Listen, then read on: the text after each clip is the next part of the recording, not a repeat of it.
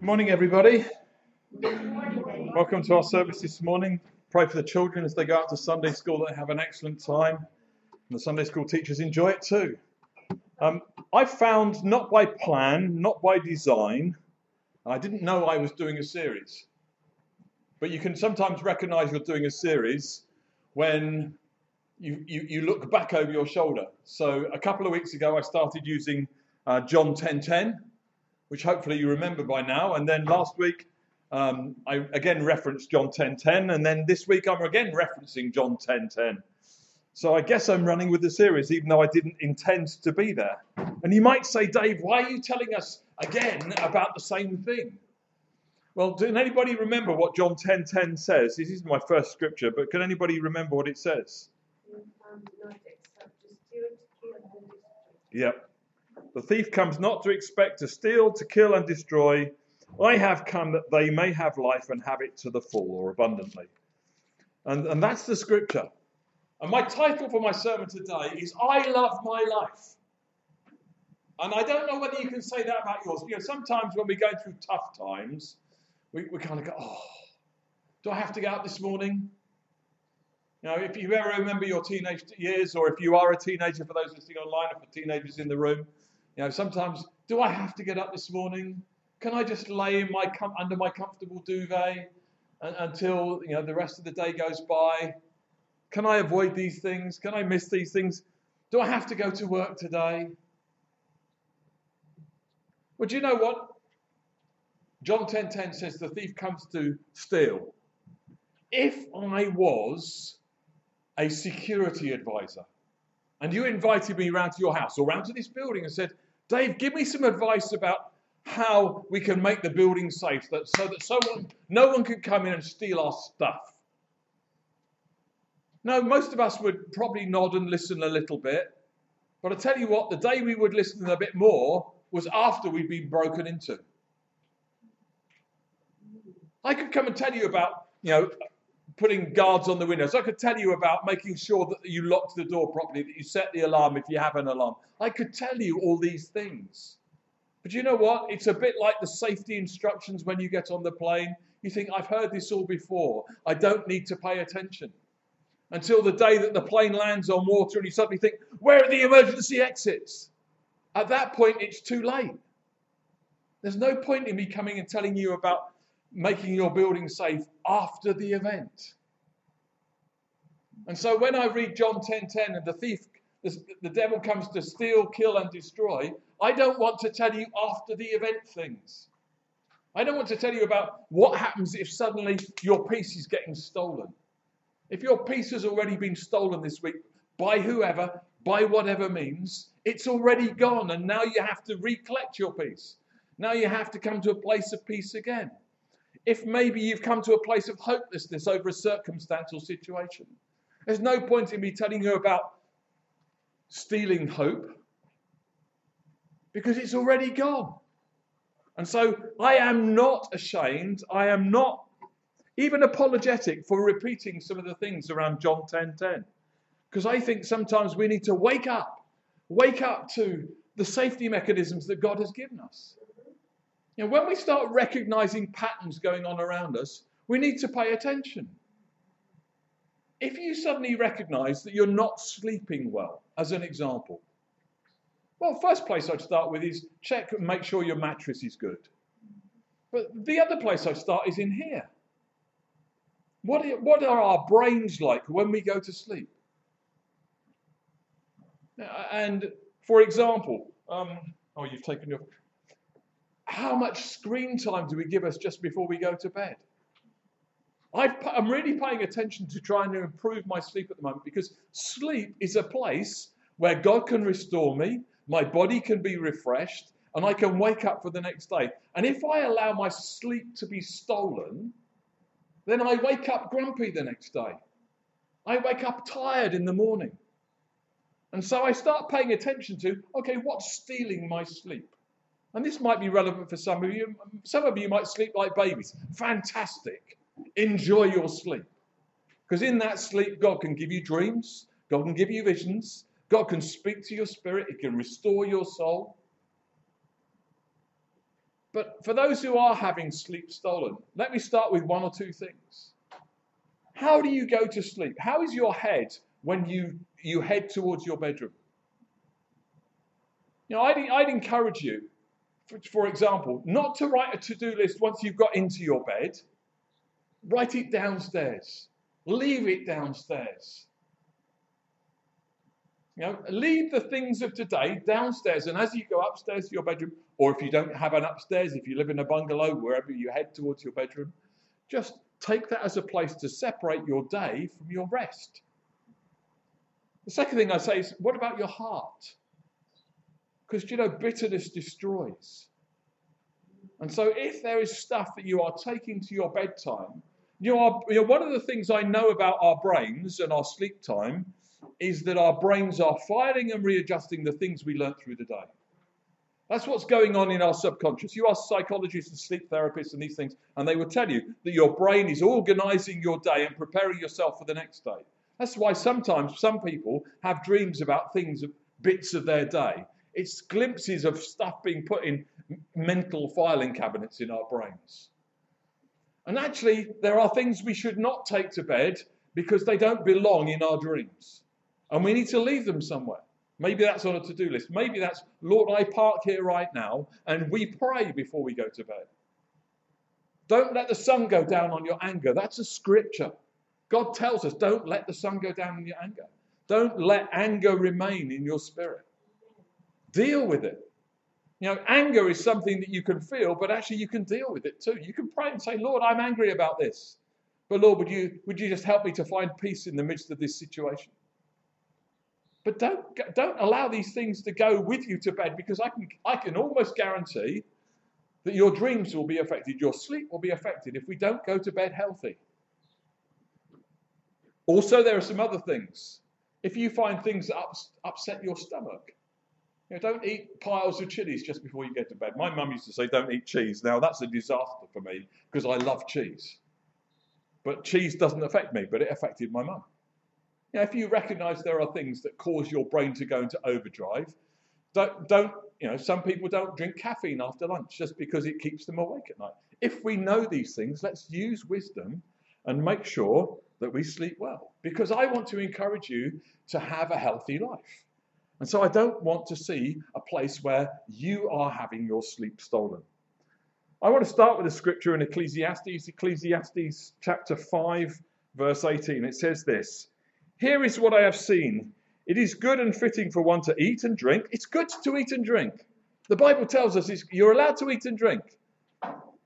And fitting for one to eat and drink and to enjoy the works of their labor and the toils under the sun all the days of our life, which God gives us, for this is our heritage. You know, actually, we can enjoy life. We, we don't have to feel guilty about treating ourselves once in a while. You know, if you've saved up a bit of money and you've worked hard and treating yourself to a holiday, to a, a nice meal out, or whatever your treat is, don't feel guilty about it. You know, sometimes I think we do. We feel guilty about spoiling ourselves. But you know, I think God sometimes wants us to go, enjoy life. I enjoy my life. And this is one of the questions I want to ask you is how is your life? So John 10:10 10 says this.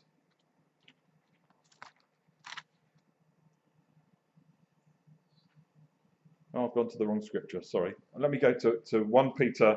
I'll come back to John 10 10. 1 Peter 3.10. 1 Peter 3.10. He who would love life and see good days, let him refrain from his tongue from evil and his lips from speaking deceit. Do you know what we say is important? You know, our, our words are creative. In the beginning of the Bible, God spoke and it was created. You know, words are creative. When, I don't know whether you heard this phrase when you were at school or when you were younger or whether you still quote it now. Sticks and stones will hurt my bones, but words will never hurt me. Is that true? You know, I don't know what your brain is like, but things go in my ear, they get stuck in my brain, and when they get stuck in my brain, just a bit like an earworm, they play again and again and again and again. And I really want to touch some some some tender points this morning. So one of the things I just feel I want to say is that one of those words that may have been spoken in your life when you were younger was you'll, no, you'll never be any good at this, whatever this was. And it was said again and again and again until you believed it. And we and the echo of that in our lives is, oh, I can't do that. I can't. Well, why can't you do that? Because I'm no good at that. You know, I'll give you an example. I'm I'm rubbish at ice skating. Okay. Uh, I was also I'm also not very I'm not very competent at roller skating or anything that requires that I balance on my legs. I've got enormous feet. I've probably got the biggest feet in the room. Um, one of my uncles used to say I had too much turned up at tall, which means too much, you know, too much, too big feet. I've got size 12 feet. I don't know whether that's big for you, but they are big feet. And so consequently, when I'm trying to balance them, I find it hard.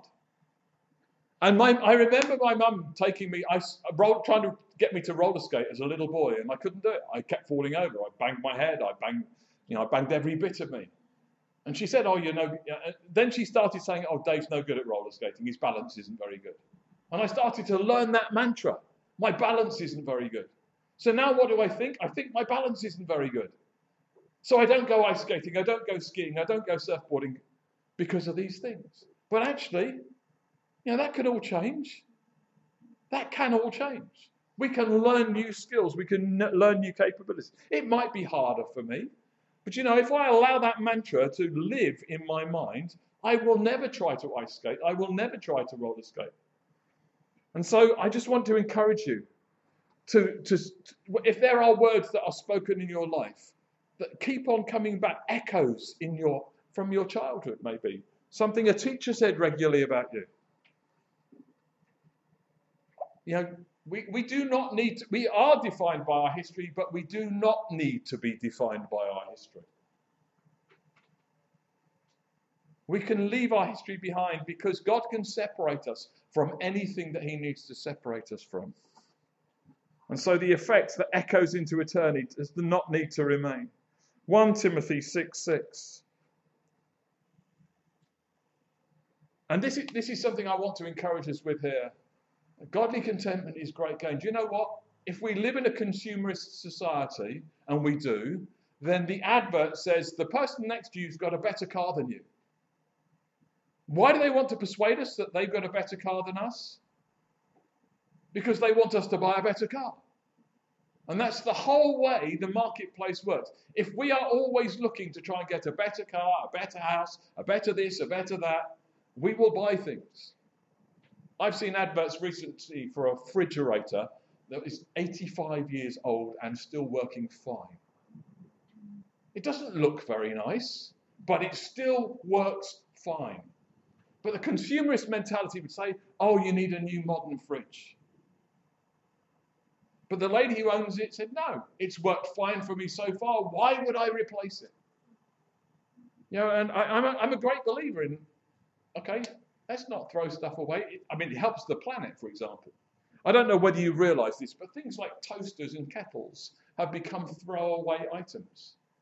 They are now produced so cheaply that when you want a new, if it doesn't match your kitchen anymore, you just throw it away and buy another one. I don't remember having color coordinated kettles in my kitchen when I was a child. Maybe you do.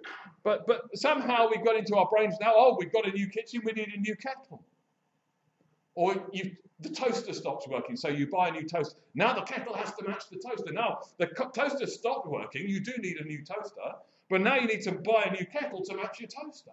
And I just think, why? But do you know what? That requires a counter spirit because we come against the spirit of consumerism. Now, there's nothing wrong with the marketplace. But if it's always persuading us that what we have is not good enough, even though it works completely functionally, then we're always aspiring to chasing the mirage. We're always aspiring to run after the oasis, that extra thing that's out there. And godly contentment is great gain. Contentment with, I am satisfied with my lot, is great gain because it means we have peace. And if we have peace, then we can't allow our peace to be stolen. So, the first thing I want to say is I love my life. And that's something I want to encourage each one of you. I hope that you can say that today. I love my life.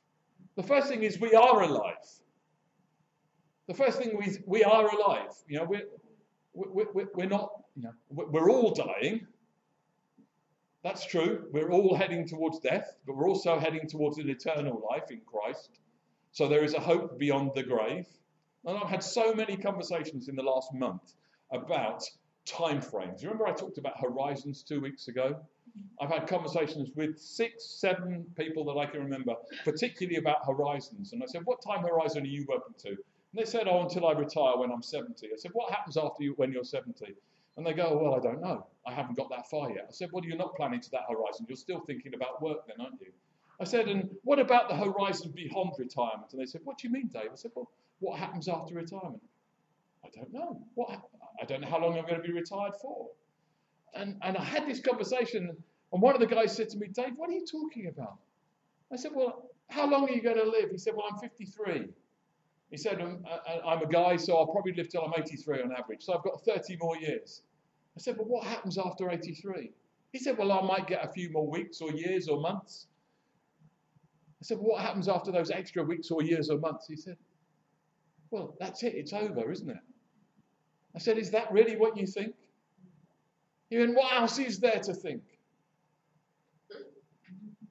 And I, I realized he didn't even know that there was an eternal life. There was an option. There was a place that there is life after death.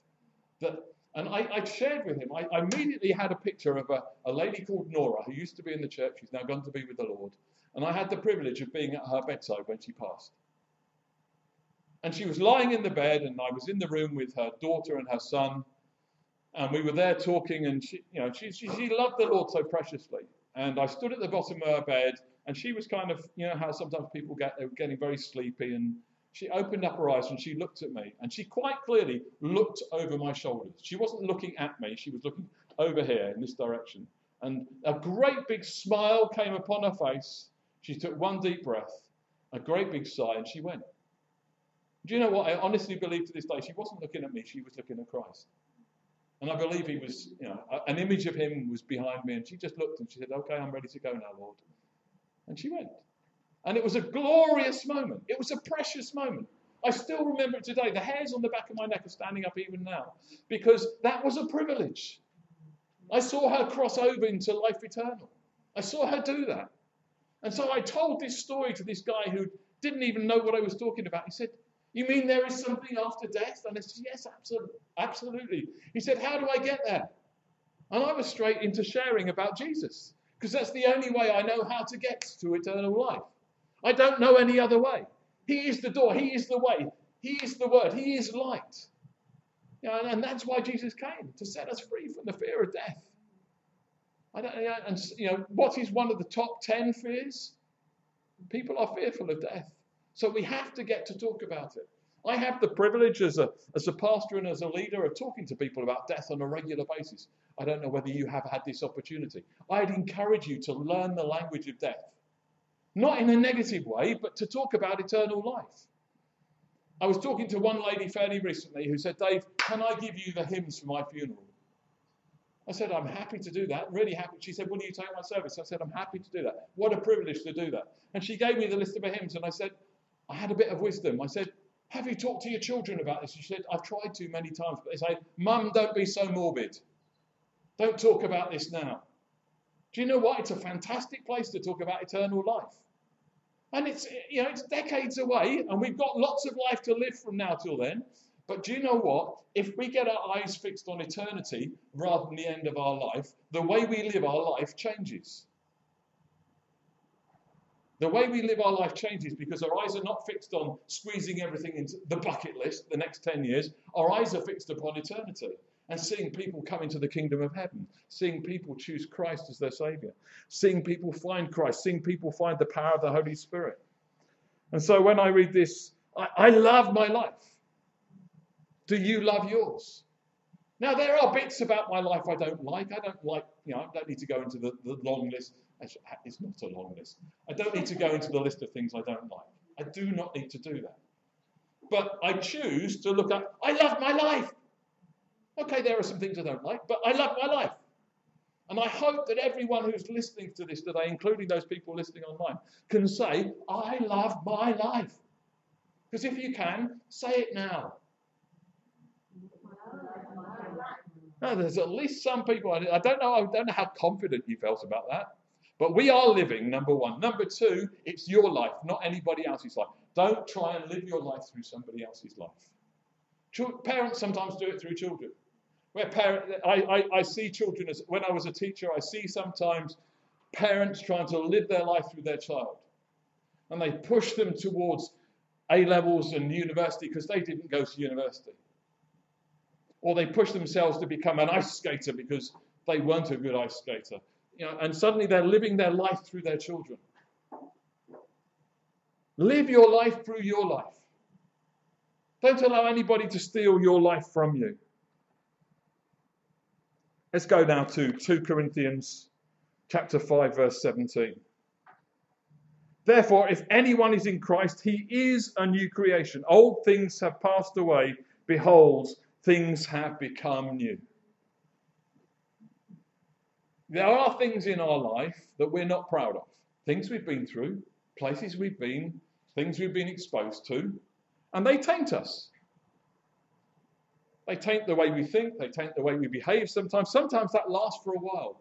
But I love this scripture. If anyone's in Christ, we are a new creation. We do not have to be defined by our history. Our history can define us, but it doesn't have to because we can be a new creation. We can be set free from the things of the past. We can be set free from things that might constrain us, limit us, or control us. And in John 10:10, 10, 10, this, you know, this was the centerpiece of my scripture for today. The thief comes not, the thief does not come except, uh, let me read my translation because I love this. I, I don't know whether you really thought about it. The thief does not come except to steal and to kill and destroy. He does not come except to. So that means he only comes to kill, to steal, and destroy. That's his sole purpose. It's not that he's got any other things. Those are the things he wants to do. He wants to steal the good things in our lives. He wants to kill the dreams and visions and hopes that we have. He wants to destroy that. And you know, one of the earliest places you can start is in concept stage. If you have an idea, if God gives you a dream, immediately comes all the doubts and the questions and go, oh, you can't do that, you can't reach that, you can't achieve that. Well, do you know what? I don't want to give any more ground to the enemy being able to destroy these things in your life. So I just want to encourage you to draw a line in the spiritual sand and say, enough is enough. I'm not allowing my future to be stolen. I'm not allowing my hope to be robbed. I'm not allowing the things that I have to be robbed and taken away and destroyed.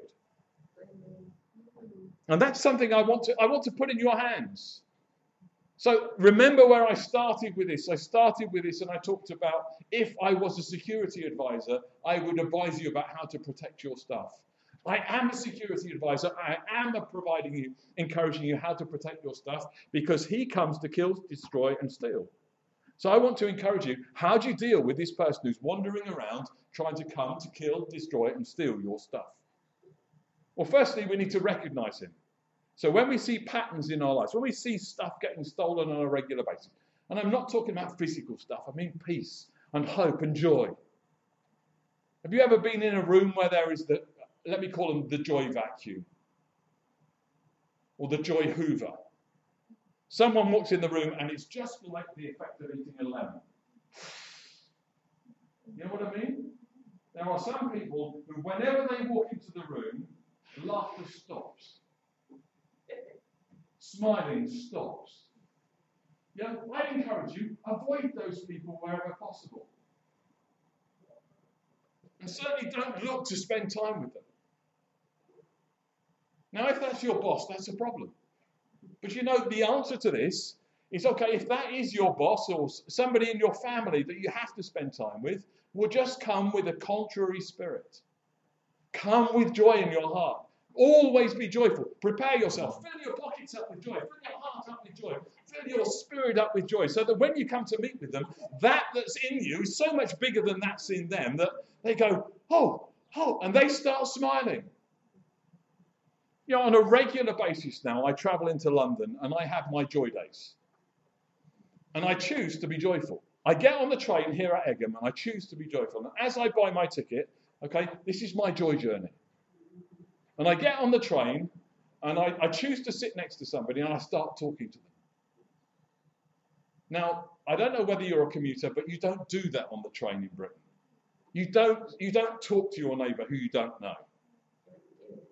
You sit there and you put your headphones on and you get your book out and you ignore everybody else and you just go into your little zone and that's what you do. Now, here's the thing I start talking, and most people, once you start talking to them, they start talking to you. Because they're, oh, somebody's talking to me. And we get, well, typically, because I take the conversation, oh, it's a lovely day today, isn't it? It is, it's a glorious day today. You know, all the people on the train are miserable and they've got their headphones on and they're listening to the news. And, and, and I, I, remember this lady sitting next to me last time I went to London, and, uh, and she had her headphones on, so I, I, I elbowed her accidentally. I elbowed, oh, I, I said, oh, I'm terribly sorry. And she took her earphones out because I was apologizing to her. I said, I'm really sorry. Isn't it a glorious day today? Do you know what? She didn't put her headphones in for the rest of the journey. We talked nearly all the way to Clapham Junction where she got on, off the train. But here's the thing I chose to be a contrary spirit. I choose to say, okay, God, fill me with joy that I can be overflowing with joy on the train.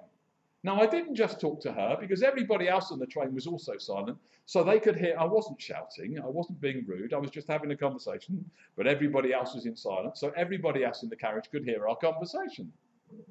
So suddenly I've become a fountain in the train. And the, fount- the things that I spurt forth. Now, if I was whinging and complaining, and you've probably sat on a train when you've heard somebody who's on the phone and they're talking about how terrible so and so is, and all the carriage can hear, and you think, I don't want to hear about your troubles and your worries. You know, I'm sure there were some people sitting on the train thinking, I don't want to hear you talking about your joyful day and your wonderful moment. And because I just go wherever the conversation goes. And sometimes it ends up talking about God. And I'm thinking, okay, I'm sowing seeds. Not just with this lady or this gentleman who's sitting next to me, but probably half the carriage. And so I'd encourage you do it on the bus, do it on the train, do it at work. You never know the overflow of your conversation. I love my life. Do you?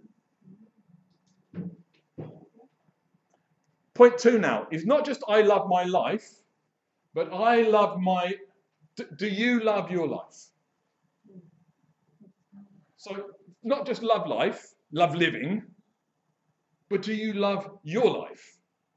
This gets a bit personal now. Because you know we can we can say we love life, we love living with people, but there are always buts. This point too, there are always buts. Yes, but do I have to go to work? Yes, but do I have to do the washing up? Yes, but do I have to tidy my room? And I can't deal with those problems today. I, I really can't go there. But you know what? I love my life. Do you love yours? That's my challenge to you today. John 15, verse 13.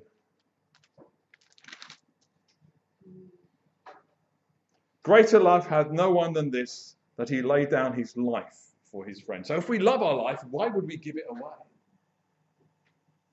If we love our life, why would we give it away? You know, the world teaches us to be protective, to look after our stuff. And so consequently, we think about looking after our life. And so, when, why would we give away some of our life? But you know what? The reason I encourage you to read this scripture and think about the scripture, if we give life away, more life will come. Because in John 10:10, 10, 10, the second part of that verse says, The devil comes to steal, kill, and destroy, but I have come that you may have abundant life. Now, abundant life is more than you need. Abundant life is full and overflowing. Abundant life is, well, okay, if you give away a load of life, there'll be more. So I am, ne- because of, of the scripture in John 10.10, 10, I am never frightened of running out of life. What, what if my heart stops beating? Once had a, a gentleman in our church a number of years ago who'd had a number of heart attacks. And he came to me before they decided whether they were going to stay with us for a while. He said, Dave, what would happen if I had a heart attack in service on Sunday? I said, Well, I'd get people to pray. I'd get people to move, move away from you so that, you know, uh, uh, uh and we get people ministering to you. We'd call 999 and we'd pray. Four things. He said, I'm so glad. He said, the last two churches I've been to, they, they said they do the first three things. They call 999, they try and do CPR, they kind of, you know, protect the children and those kind of things, so it wasn't a, a dreadful thing. He said, but they didn't talk about praying at all. You know, for me, the first emergency service is God. As I, if I ever have to ring 999, as I'm ringing 999, I'm also praying. I'm engaging with the most important emergency service as the phone connects. I'll tell you what, I'll connect with God far quicker than I'll connect with 999. Doesn't matter how far, you know, God, will, God, God can sort things out far quicker than the fire service, the police service, or even robots now with the ambulance turning up. I want to encourage you, if you love your life that much, give some of it away and just watch God fill you up. Do not focus on the life that you have and the limitations that you have. If you just think about a mug and think about it being full, then you walk around like this. If you ever walked with a mug completely full of coffee, you see what people do is that they walk around and they are so afraid of dropping the coffee that they're focused on the coffee. And so you see people walk like this because they're so focused they don't want to spill the coffee. When you watch a child walking around with a glass of water, they're not worried about that. You think, oh, it's going everywhere. Yeah, we need to be more like the child with the way we, we, we live our lives. If, if we walk around like this, we'll never spill any of our life into anybody else's. We'll never overflow into anybody else's. But you know what? If we walk around like this, hey, you know, we'll be empty. Oh, where's it all gone? So we'll need filling again. That's the way God designed us. God designed us to need filling again and again and again. And so I'd encourage you to lay your life. Now, I'm not talking about dying here. I mean, I know that's what this scripture is normally focused upon, but dying to ourselves, giving.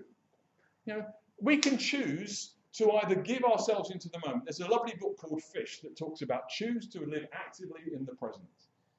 I think I may have quoted from it before. It's not a Christian book, and it's about a market, a fish market in, in North America. I can't remember what city it's in, but it talks about choosing to be actively present. When you are with someone, choose to look at them, choose to focus on them.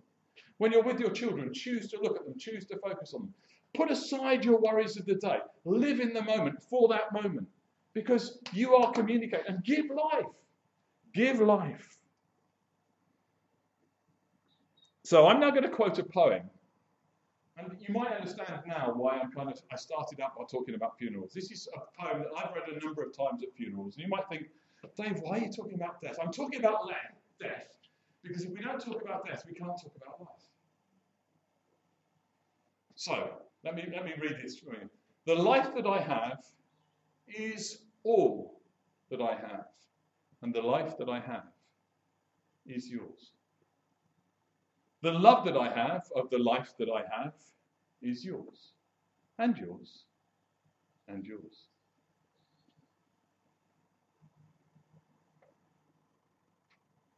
A sleep I shall have, a rest I shall have, yet death will be but a pause.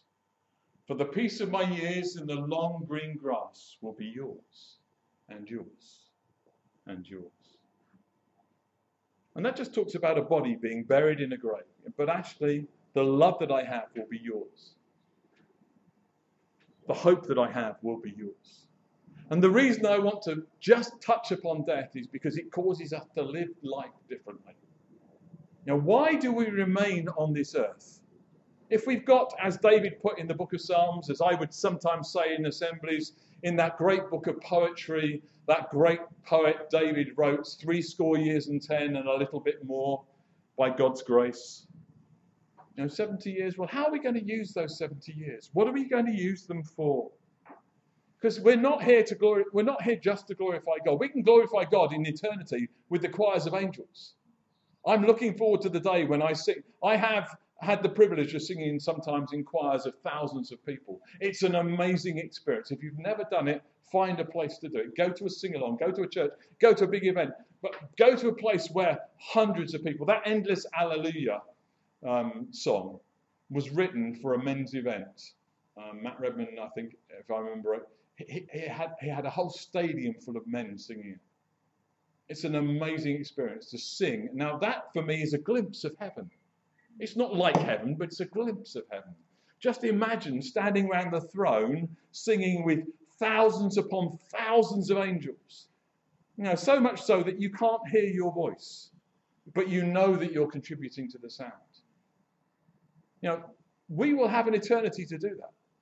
So, okay, so why am I here now? What are the things that I can only do whilst I'm here on earth that I can't do in heaven?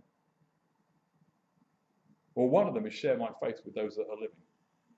One of them is, is the call of the gospel go ye into all the world, sow seed. Now, those are the things that we're called to. Oh, yes, we can pray, we can see God's hand at work and all those things, but you know what? It's the lost that God is focused on. The lost is go and reach out to those that are lost. Love your life that much that you're willing to give it away. And so I come to point three now. So love life, love your life, love your life in Christ. Because it's in Christ that we find ourselves fearsomely and wonderfully made. Philippians chapter 3, verse 8. Yet indeed, I also count all things lost for the excellence of the knowledge of Christ Jesus my Lord, for whom I have suffered the loss of all things, and count them as rubbish, that I may gain Christ. There is nothing like gaining Christ. Christ is my all in all. And what makes my life so valuable and therefore a life that I love is because Christ first loved me. That's what truly makes my life valuable. Not what I've done, not who I am, not my heritage. I mean, yesterday, millions of people around the world were watching the grandson of the Queen. Is she the grandson? Great grandson, sorry, great grandson of the Queen. You know, getting married millions of people watching them. And I, I love the fact that we have just celebrated marriage.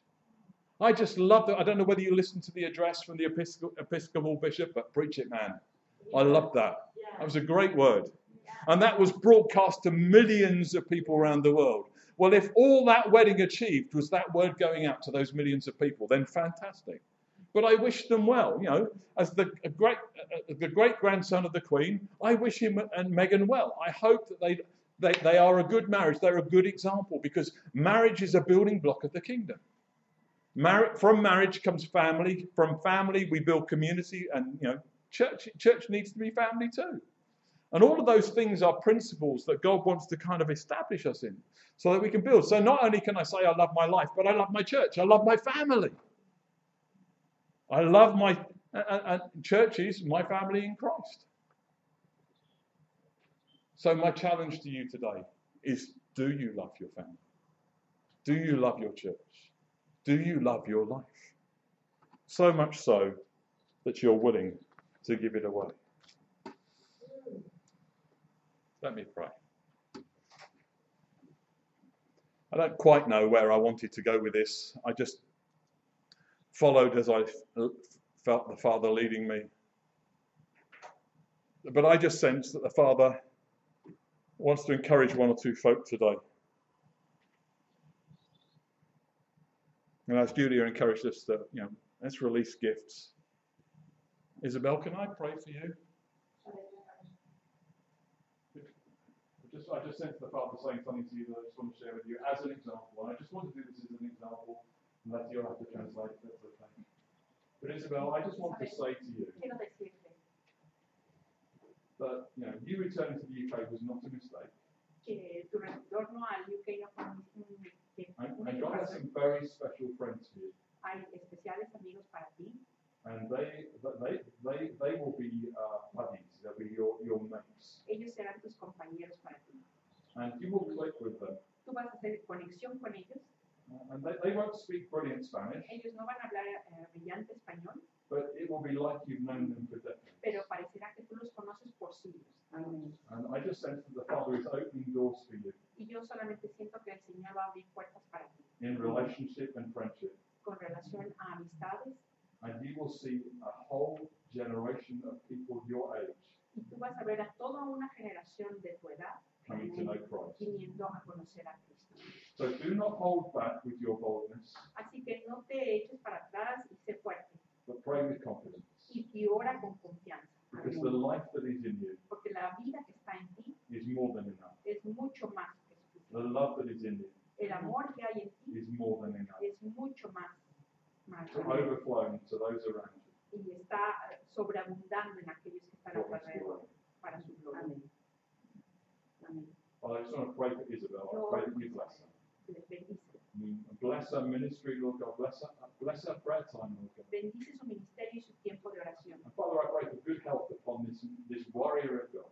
Y yo oro por esta guerrera de oración In Jesus' en name. el nombre de Jesús. Y yo doy gracias cada vez And I give thanks a Dios to the Lord porque me ha permitido for He has allowed me estar en este to be here. y ha abierto puertas And He has already opened para estar aquí to be con la here iglesia. with your church. Y pido cada día And I pray every day al Señor to the que Lord me dé la oportunidad that I will have that de opportunity cada día aprender to learn, a orar to pray, y aprender and learn, a predicar and to, to share la gente en la calle, uh, to people, la gente que no in the streets, conoce de Él, not uh, people that don't even know about Him, que anda en la oscuridad, and uh, for those that are in por darkness, los jóvenes For young principalmente, mainly, pido I pray que se les abra puertas. for them to have open y doors, que mi oración and that my prayer la escuche, Señor, will be heard by the. Cuando están en plenos Whenever exámenes, they are in exam, que yo siento que no es not thing, y que sus trabajos, maestros, jobs and tomen en work cuenta. and teachers will no es fácil nada, pero con la ayuda de Dios help, saldrán adelante. Como dicen Job, enfuérzate y it valiente. Joshua, No temas, courageous. yo estoy contigo. I am with you. Y por fe y esperanza, todo es posible. Y adelante, querida iglesia. and I say, Tienen a un Dios vivo, yes, we can, we can do it. We have a living God. que no lo vemos, We don't see Him, porque es un Dios invisible, an invisible God, pero sentimos su presencia, su fragancia, si lo creemos. Todo es posible. Él tiene el control He has everything in y control, nos tiene en sus planes. and He has us in His plan. Amén. Amen. Now I pray for Isabel. I pray for Isabel for one particular reason. Um, because do you know what? She, she doesn't give up. I want you to imagine going to another country speaking 60, 70, 80 words of the, I, I don't think that's unfair, um, of, of the language and think how you would cope. Isabel does not give up. I mean, here, here's, here, there is an overflow in who she is. Do not ask Isabel to pray for hot food. Letty's laughing, but I'm not saying don't ask Isabel to pray. Don't ask her to pray for hot food because it will be cold by the time you start eating. Because she wants to bring praise to God, and that, that's fine. There's a time and a place. But I, I, there is an overflow in Isabel. And there's an overflow in each one of us. There is an overflow in each one of us. So the one final thing that I want to do before I finish, I just want to deal with those words that have been spoken over you, and I just want us to close our eyes. And I just want, if there, is a word that's persistently been spoken over you, so much so that you feel it's written in your school report. Maybe it was written in your school report. Maybe you've got all your school reports it just says, uh, you know, needs to needs to concentrate harder. You still find it difficult to concentrate today. If, if you know, maths is not for Dave because you know, whatever it is that's been spoken over you, that has become your crutch, has become your your limp, the thing that you walk with. If there's something, I want to deal with these things today. So if that's you, would you stand? If there's something that's been, maybe it was specifically said over you as a child by only one person. But even today, in your 30s, 40s, 50s, even as a teenager, whatever your age is, you can still hear those words. And maybe you repeat them. Oh, I can't do that. I'm no good at this. Yeah, that, that, that's an example of us walking with a limp. And I just want to encourage us that, you know, it's not that we have to become athletes or brilliant high jumpers or amazing ice skaters. Do you know if we walk away from things out of fear, then we're walking by fear and not faith. And there's a great joy in overcoming fear. It's a great joy in stepping over the line. It's a great, sometimes we shrug off the cloak and we put on a garment of praise. And so for those listening online, for those standing in the room, Father, I pray right now. Lord, I draw a line in the sand and we leave these words behind. We leave these words behind. We step into our new destiny. We step into our purpose. We step into a new sheet of paper so you can write something new about whatever it is, Lord, that we're leaving behind. And so, Father, we step into destiny, we step into purpose, we step into praise, we step into joy, we step into hope, we step into life, and we choose to embrace life and hope and purpose. And we choose to keep our eyes open to the tactics of the enemy to steal, to kill, and to destroy. And, church, I want to encourage you if you need to stand right now as you choose to say, I choose to embrace this, would you choose to set your alarm? Would you choose to set your, your, your, your movement alerts? So that you know, suddenly you will at least pay attention to, hang on a second, this is the third time somebody's talked to me about death today. I just need to embrace life, not death. I choose, need to choose the positivity of heaven rather than negativity of hell. I choose to go for the carrot rather than the stick. I choose to embrace life. And I choose to leave death behind. Because my, my focus is not the end of my life and death. My focus is beyond death to eternal life. An eternal life with Christ in heaven, worshipping with the angels, bringing glory to our God. And so, Father, we stand in your presence right now and we embrace life. We embrace hope. We embrace love. And Lord, we want to say not only do we love life, but we love our life. And we love our life in Christ. Let us embrace it with all its fullness. Let us live it to overflow. Fill us up again and again and again. For your glory we pray. In Jesus' name.